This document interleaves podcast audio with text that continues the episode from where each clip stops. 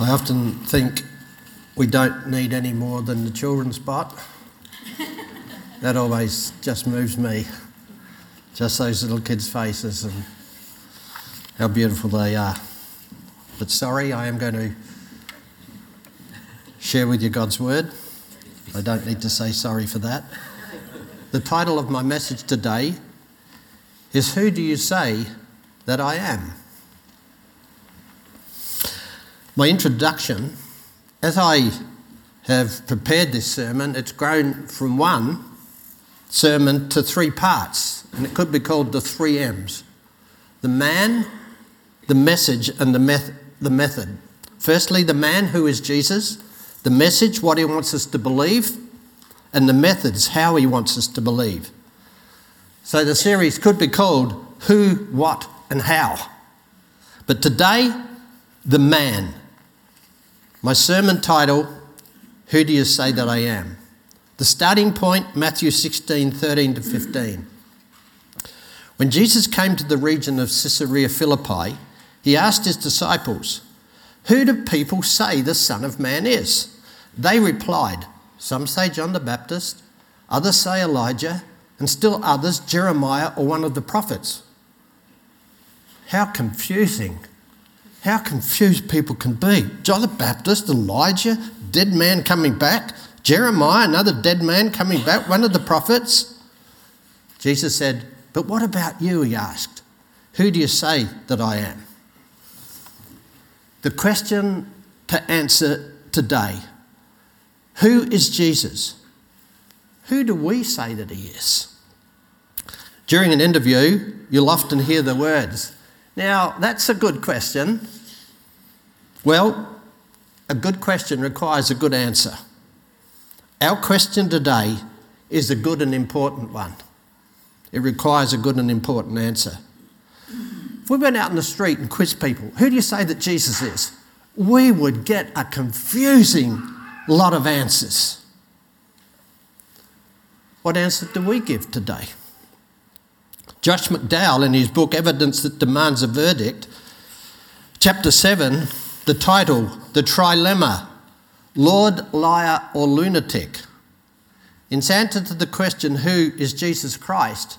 I read, Jesus considered who men believed him to be of fundamental importance.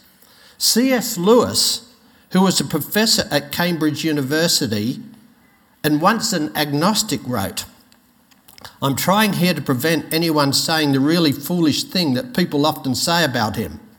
They say, I'm ready to accept Jesus as a great moral teacher, but I don't accept his claim to be God. Lewis says, that is one of the one thing we must not say. A man who was merely a man and said the sort of things that Jesus said would not be a great moral teacher. He would either be a lunatic on the level with a man who says he is a poached egg, or else he would be the devil in hell. You must make your choice. Either this man was and is the Son of God, or else a madman or something worse. So Josh McDowell says we have three alternatives in answering the question who is Jesus? He was either a liar, a lunatic, or the Lord. Let's look at this good and important Q&A. But firstly, I want to go to Romans 10 verses 1 and 2. Paul speaking. He says, "Brothers and sisters, he's speaking to Israel. My heart's desire and prayer to God for the Israelites is that they may be saved. For I can testify about them that they are zealous about God, they're zealous for God, but their zeal is not based on knowledge. Now, in my recent visit to Israel, it confirmed the fact that the Israelites or the Orthodox Jews have a real zeal for God. Men and women were praying, reading the scriptures at the Western Wall, at King David's tomb, in the synagogues, even in public places. You just see them praying and reading the Old Testament. The sad thing they reject Jesus as the promised Messiah. Sadly and wrongly, they've accused Jesus of being a blasphemer an impostor, and at worst, Beelzebub, the Lord of the Flies, in fact, the devil himself. They await an anointed, kingly, pol- political strongman who'll deliver them from their enemies and establish his kingdom, their nation Israel, as the authoritative power and capital of the world. That quote from Romans in the message translation says, The Jews are impressively energetic regarding God, but they are doing everything exactly backwards. Now, it's not only the Jews who have different opinions about who Jesus is, Muslims are also zealous and have a strong, and let me say, wrong opinion of Jesus. The Quran, Surah 19. Those who say the Lord of mercy has begotten a son preach a monstrous falsehood at which the very heavens might crack, the earth break asunder, and the mountains crumble to dust that they should ascribe a son to the merciful when it does not become him to beget one. Surah 5. Unbelievers are those who say, Allah is the Messiah. Allah is just their word for God. Allah is the Messiah, the Son of Mary. For the Messiah himself said, Children of Israel, serve Allah my Lord and your Lord. He that worships other gods beside Allah shall be forbidden paradise and shall be cast into the fire of hell. None shall help the evildoers. Unbelievers are those that say Allah is one of three. There is but one God. And they do not, if they do not desist from saying, those of them that disbelieve shall be sternly punished. The Messiah, son of Mary, was no more than an apostle other apostles passed away before him. The confusion is a little closer to home. Don't know whether you read in the advertiser this, this week. I did. Monday, November the 12th. Religious choices of our leaders. 13 Australian Prime Ministers have identified as Protestant, seven Prime Ministers have identified as Catholic. The current Liberal Prime Minister is a Pentecostal Christian. Five prime ministers have classified themselves as agnostic. They're unsure of the existence of a divine being. They are Billy Hughes, Harold Holt, John Gorton, Gough Whitlam, Bob Hawke. Julie Gillard identifies as an atheist. There have been varying degrees to which each Prime Minister adhered. Some nominal Christians only, just saying they're a Christian but know nothing about God Jesus in the Bible, and others regular churchgoers.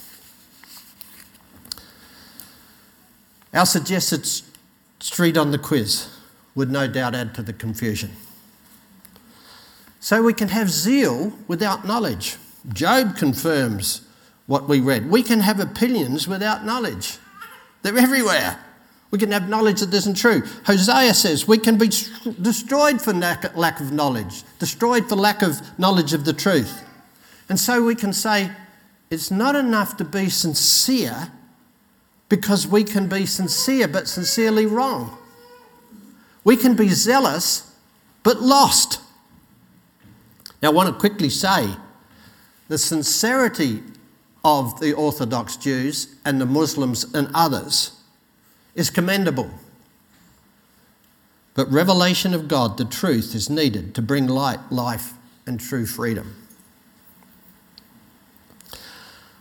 Okay, to bring the subject into focus today, Paul shares his concern.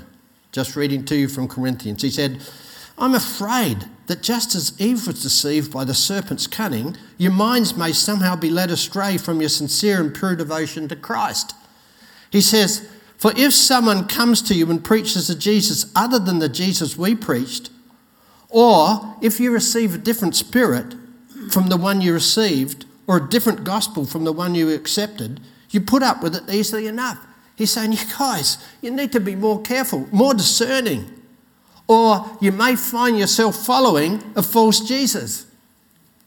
Again, the message translation It seems that someone shows, if someone shows up preaching quite another Jesus than we preached, different spirit, different message, you put up with him. You don't discern it. But if you put up with these big shot apostles, why can't you put up with me, Paul says? At least I know what I'm talking about. So there are two messages in what we just read there Paul's warning and advice. Be sure you're following the real Jesus and beware of big shots. Listen to what Jeanette Haley says in an article with the heading Exposing Deception. The problem with countless people today who call themselves Christians is that they have never been properly discipled, made students or followers of Christ. They've been moulded in conformity to church creeds, dogmas, and religious ideologies, but they lack understanding and knowledge of the real Jesus. Sadly, in his place are many unscriptural false Jesuses, made up people's vain imaginations, perceptions, and ideas. Now, obviously, those comments relate to the three M's the man who is Jesus, the message, what he wants us to believe, and the methods, how he wants us to behave. But today, let's answer the Jesus question. Jesus asked, Who do you say that I am? Let's get our zeal on track, on the track that leads to life. Let's get Jesus right. Let's get the right Jesus. How are we going to do this? Simply by looking into God's Word. I'm going to look at quite a few scriptures, so please stay with me. But my prayer is that these scriptures will bless us. Firstly, let's hear what Gabriel said to Mary You will conceive and give birth to a son and you are to call him Jesus. There's something in that very name. We'll come to that in a minute. He'll be great, be called the Son of the Most High. Maybe God is going to have a son, despite what we read in the Quran. The Lord God will give him the throne of his father David. He's going to, have, uh, he's going to be a king, a descendant from the line of David, which he was. He will reign over Jacob's descendants. That's Israel forever. He's, he's going to live forever. His kingdom will never end. Let's hear what Gabriel said to Joseph. She'll give birth to a son, your fiancee Mary. You are to give him the name Jesus. Why the name Jesus? Because it means God saves. Because he will save his people from their sins.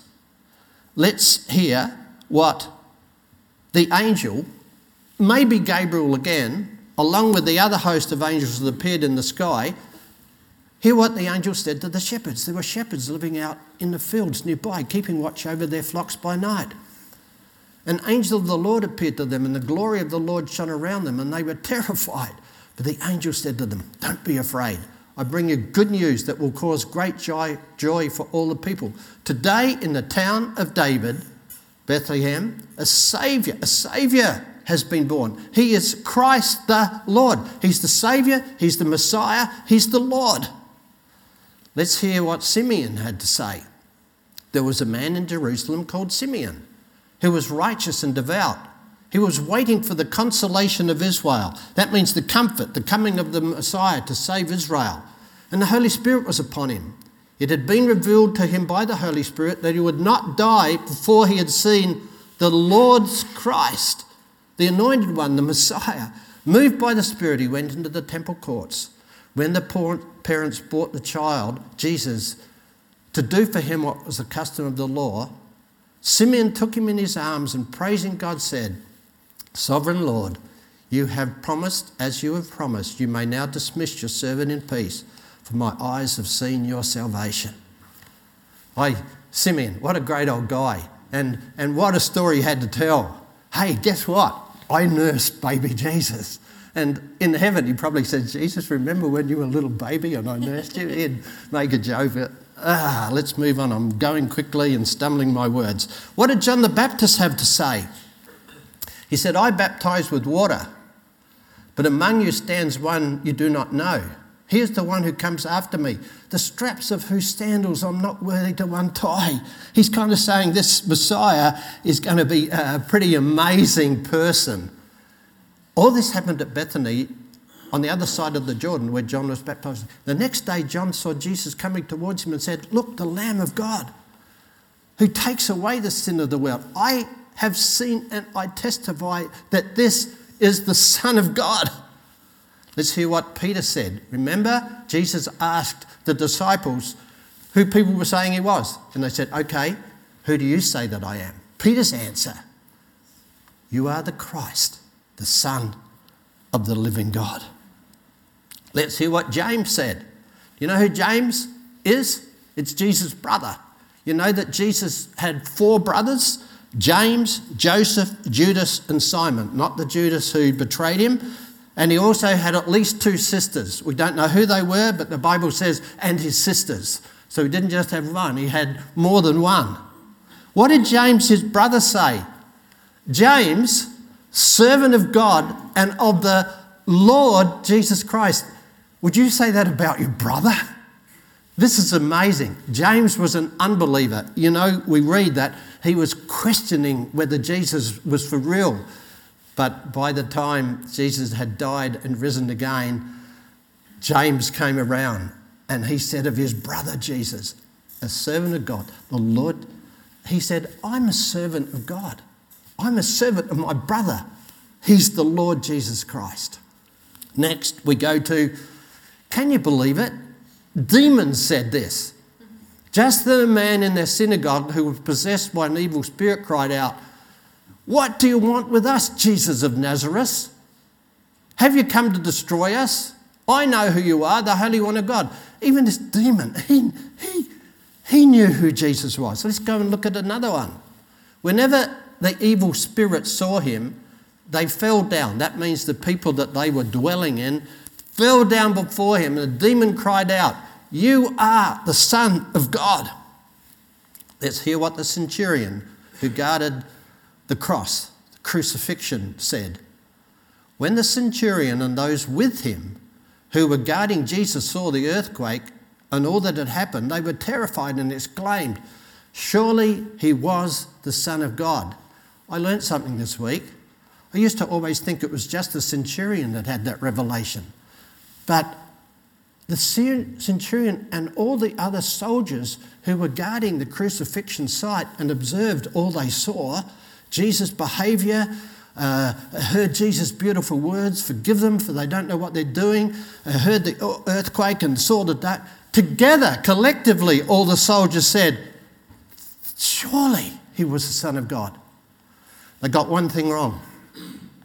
Wasn't just was, he is. He is the Son of God. Hear what God the Father said Jesus' baptism. I'll read it while it's coming. No, I won't. Yes, I will. Is it coming, Dave? Not coming. Okay. God the Father said, As soon as Jesus was baptized, he went up out of the water.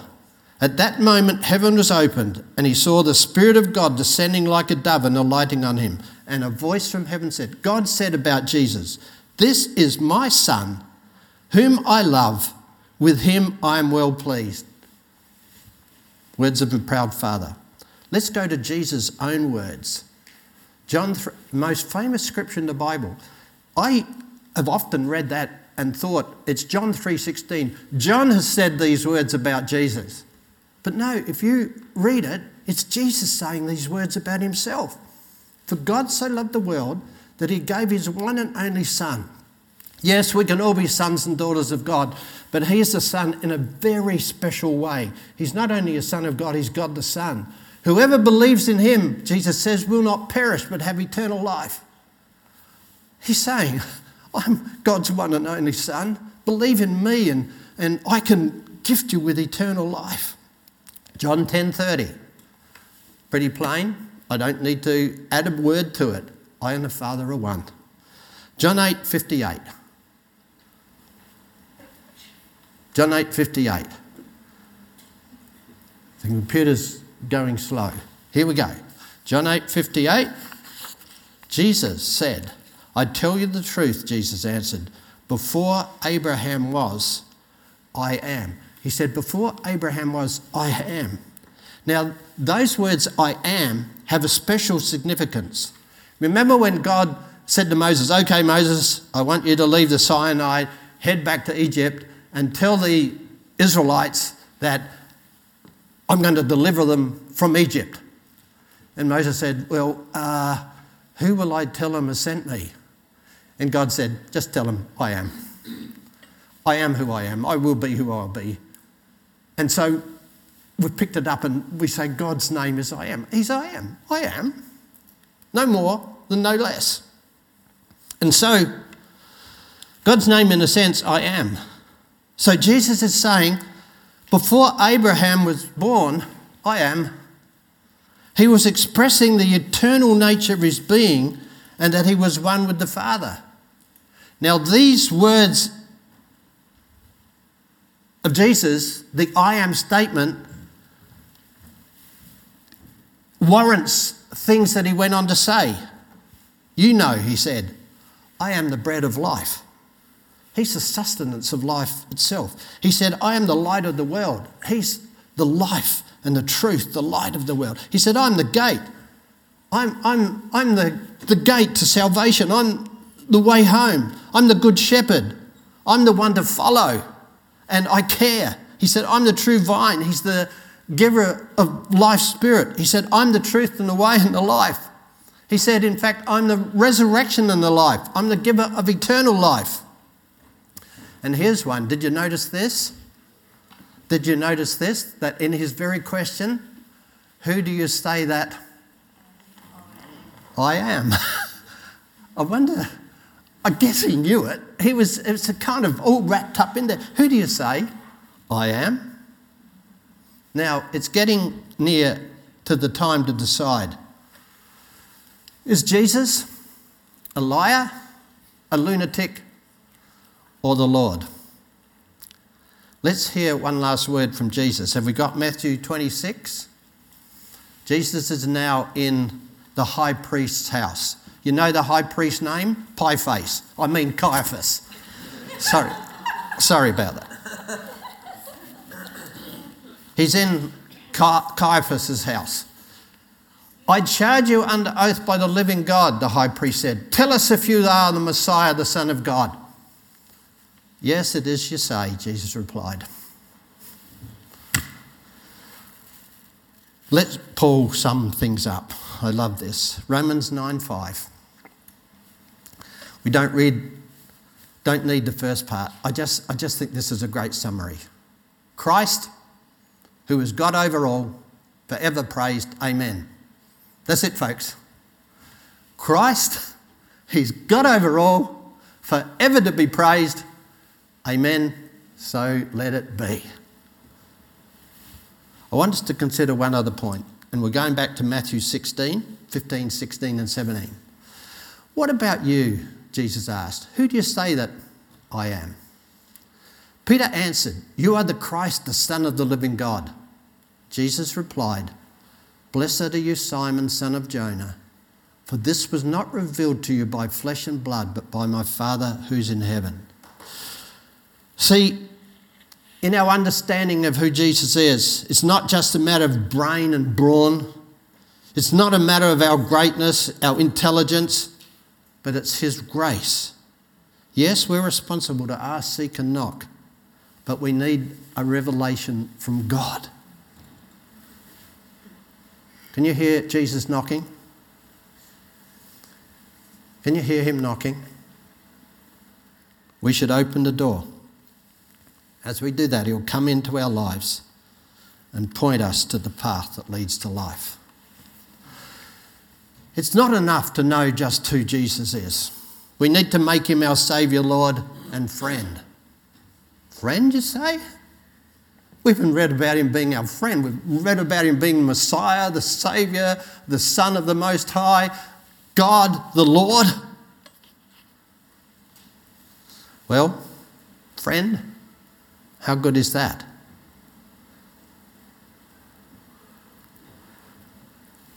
We can be his friend. He wants to be our friend. See, the L stands for both Lord, and love. The Lord's heart is full of love. Jesus said, Greater love has no one than this, that he lays down his life for his friends. You are my friends, I've called you my friends. Now he's talking to his disciples. But if we are followers of Jesus, I believe these words apply to us today. There's a line in the Bible that really moves me. When Judas, Judas, not his brother, the Judas disciple, came to the Garden of Gethsemane to betray Jesus, and he came with a crowd who were armed with swords and clubs. He came to Jesus and kissed him. These words of Jesus always move me. Jesus said, Friend, what do you come for?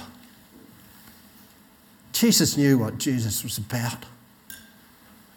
But he still looked him in the eye and said, Friend, do what you come for. My belief is that if Judas hadn't just had remorse, but repentance, he could have received the forgiveness of Jesus and God and been with the Father. He wouldn't have had to commit suicide, but even had he, he would have gone to be with the Father. Sadly, I don't think he did that. Jesus said, well, he was accused of being a friend of tax collectors and sinners. And he said, he said, look, if the load's getting too heavy, come to me and I'll give you rest. He's saying, I'm gentle and lowly of heart. Come to me and you'll find rest for your soul. I am gentle and humble. He wants, he wants to be our friend. I love the hymn. What a friend we have in Jesus. All our sins and griefs to bear. What a privilege to carry everything to God in prayer. See, Jesus loves all people, leaders and leftovers, the strong and the strugglers, the confident and the confused, the saints and the sinners. In other words, you and me. But we might say, isn't making Jesus Lord of our life a big call? Handing over the reins of our life to another person, isn't that a big call? The answer is simply yes. But He doesn't take away what is good, He wants to enhance our lives. He wants to make us all that we can be as decent human beings, and man, we need His help. Matthew Henry, the Bible teacher, says, No person is ever lost by serving God with a whole heart. And didn't Jesus say, It's the thief that comes to steal, kill, and destroy? I've come that you might have life in abundance. What a difference Jesus makes to our lives. He guides us. I don't know about you, but I need his guidance. He gives meaning and purpose. Thank you, Jesus. He gives us worth. He encourages, comforts, fills with hope. There's a plan for our future, an eternal future. Okay, my concluding thoughts. Everybody has a story to tell. But how sad if it doesn't include Jesus. I was informed just about two weeks ago that a neighbour had died. And I felt the challenge. I thought, I wonder if he knew Jesus. And then I felt another challenge. Well, why didn't you take time out to just share that with him as opportunity prevailed. I don't know about you, but I read the death notices in the paper every day. You've heard me say before, I used to read the sports pages and then I got intelligent and read the political articles, but now I go straight to the death notices. Because people my age often feature there. It's very moving to read those notices, and I can't help but read them sometimes with a tear in my eye and say, did they know Jesus? I wonder if anyone spoke to them about Jesus. It's been my privilege as a local church pastor to officiate at both weddings and funerals. Weddings, joyous occasions. Funerals, sad occasions. The last 20 years,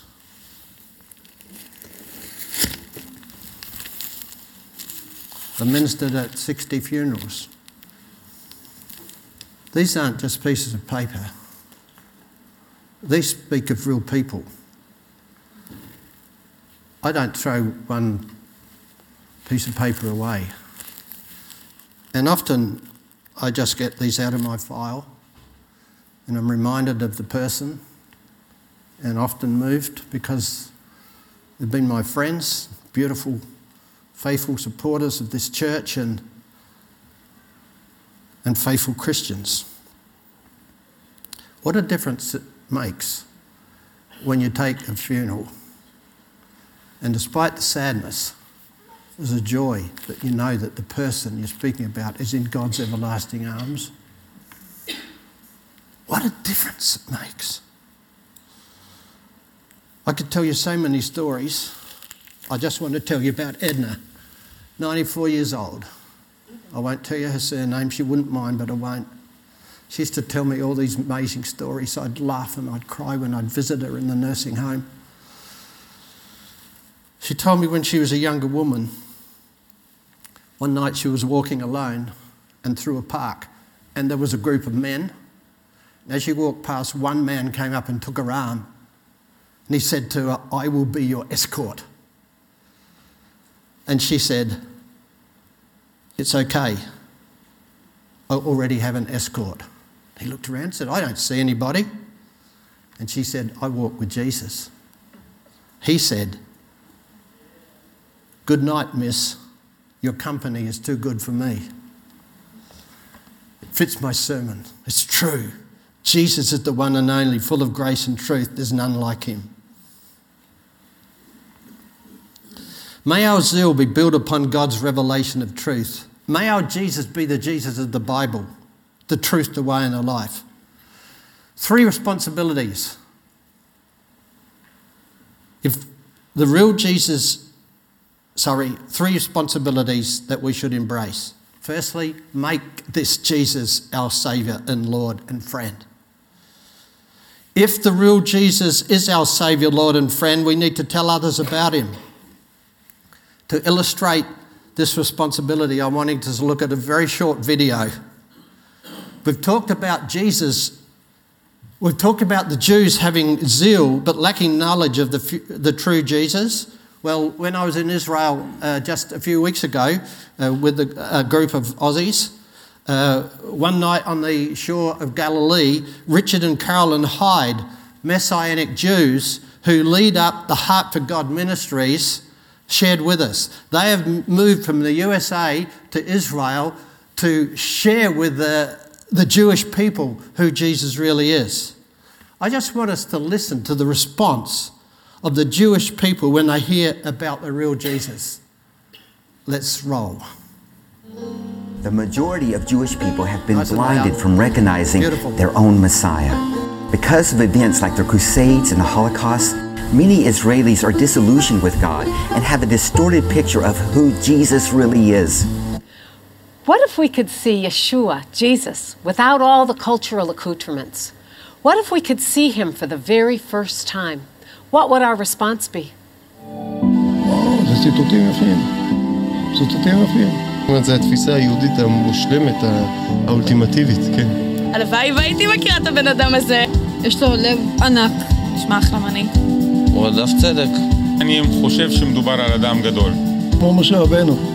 שהיה עומד עליהם לשרת אותם. אין לו, אין לו קטע של גאוות יתר והתנשאות. אדם כולו טהור. אהבת ישראל שלו למעלה מן המשוער. אהבת ישראל של יהודי צדיק. אנחנו צריכים כאלה בדור שלנו. Now is the time that God is opening the eyes of His people in Israel like never before. Make a difference. Help us tell His story here in Israel. Todarova. Challenge number two. If we know the truth about who Jesus is, his lordship and his love, we need to share that with people that don't know him. The third challenge, the final words of Peter in his second book, 2 Peter 3:18. Challenge to us all but grow in the grace and knowledge of our Lord and Saviour, Lord and Saviour, Jesus Christ. To him be glory both now and forevermore. Amen. We're coming to communion now, and what a great way this is to honour Jesus. What a great way to honour him as Lord. What a great way to say thank you. Thank you for what? For coming to show us God's love, to show us the way, the truth, and the life. Of course, the climax of his love for us was demonstrated as he died on the cross. God made him who had no sin to be sin for us, so that in him we might become the righteousness of God. That always worries me a little bit. God made him who had no sin. He had no option it reads like. Not so. Jesus was in on the plan. He willingly died for us. He demonstrated his love for us on the cross. Of course, we know the good news. The grave couldn't hold him. He rose from the dead. He lives for us. He wants to, us to live for him. I simply made the statement under our first responsibility. If we understand Jesus as Lord, Saviour, and Christ and wants to be our friend, we need to, if we have that knowledge, we need to make him our Lord, Saviour, and friend. How? Well, he's knocking. He said, I stand at your door and I'm knocking. We need to open the door, invite him in. Doesn't hurt to say sorry for my selfishness and sin. Thank you for dying for me. Thank you that you rose. Thank you that you love me. We make the decision to please Him in how we live. If you haven't done that before, you can. And we can all let Him know this is our heart by taking communion together today. The bread represents his body that was broken that we might be healed, repaired, whole, and heavenward. His blood was shed that we might be cleansed from sin and right with God. You ready to answer the question he asked us? Who do you say that I am? The answer is You are the Christ, the Son of the living God. Isn't it great if we can say, my Saviour, my Lord, my coming King, my friend. Invite the musos to come. Communion stewards.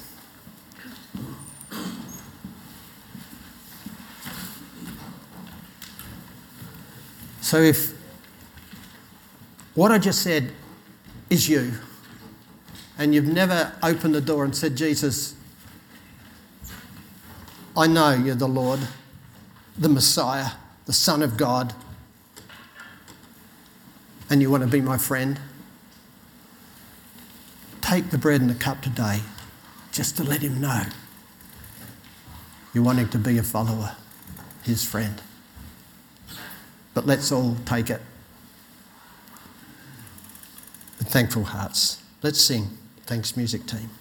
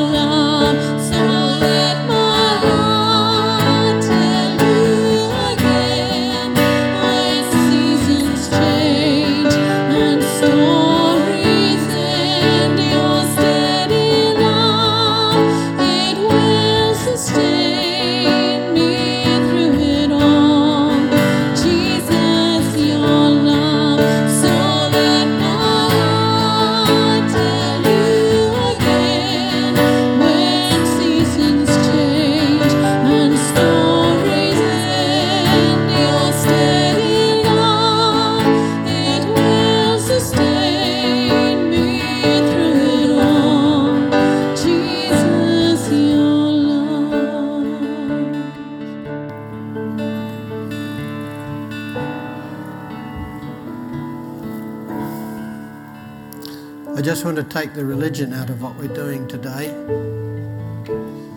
Can we use our spiritual imagination? Can you hear Jesus knocking? He is.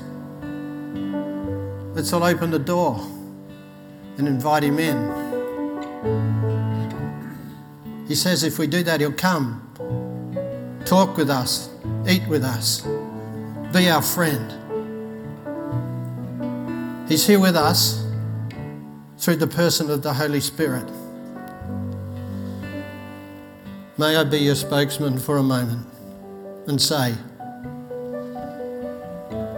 Jesus, thank you so much for loving us, even at the cost of death. But we are so glad you paid the price for our sin. But we're so glad you triumphed over death and rose again.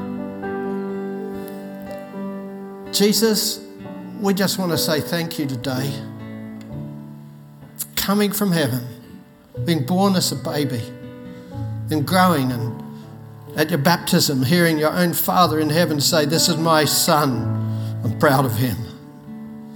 Jesus, we're proud of you. We honour you as Saviour and Lord.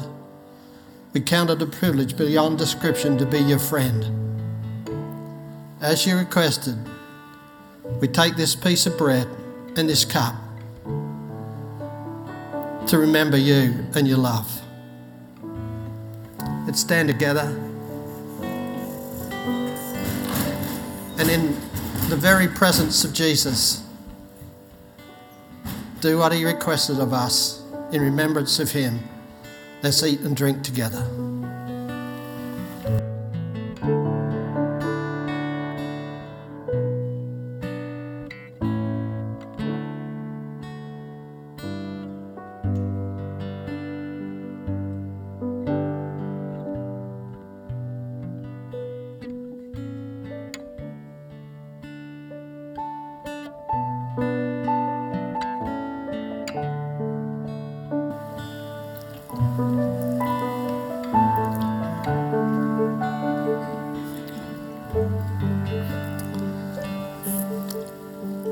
Jesus,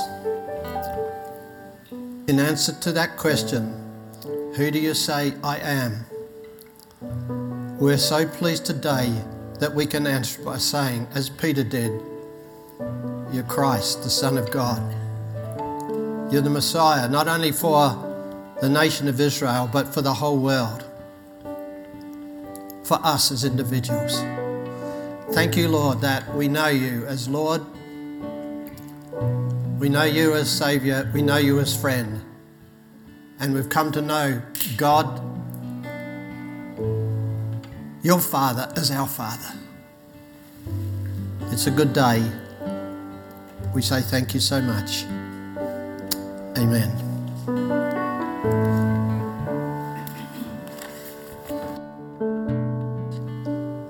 Thank you, Dave. That was a wonderful message. Do we get to hear the next two parts? Are the other two parts coming? in coming months, God willing. That's exciting. Thank you so much. Of course, there's the opportunity for you to be prayed for um, or to pray with somebody. So the prayer ministry team will be here available at the front and also David. And um, that's not just for people who may want prayer for their own situation, but if you know of a situation or you've got a, something challenging happening in your workplace or within your family and you would like to receive prayer for that or you'd like to share um, a prayer of thanks as well with people, we encourage you to do that. And of course, join us next week. We look forward to seeing you all. You're welcome to stay for coffee and tea and take information about uh, Franklin Graham as well, just along the uh, table there. And a reminder for those involved with Cafe Christmas, with the organising team, and also the choir, please meet immediately after the service. We pray that you have a fabulous week and we look forward to seeing you next week. Thank you.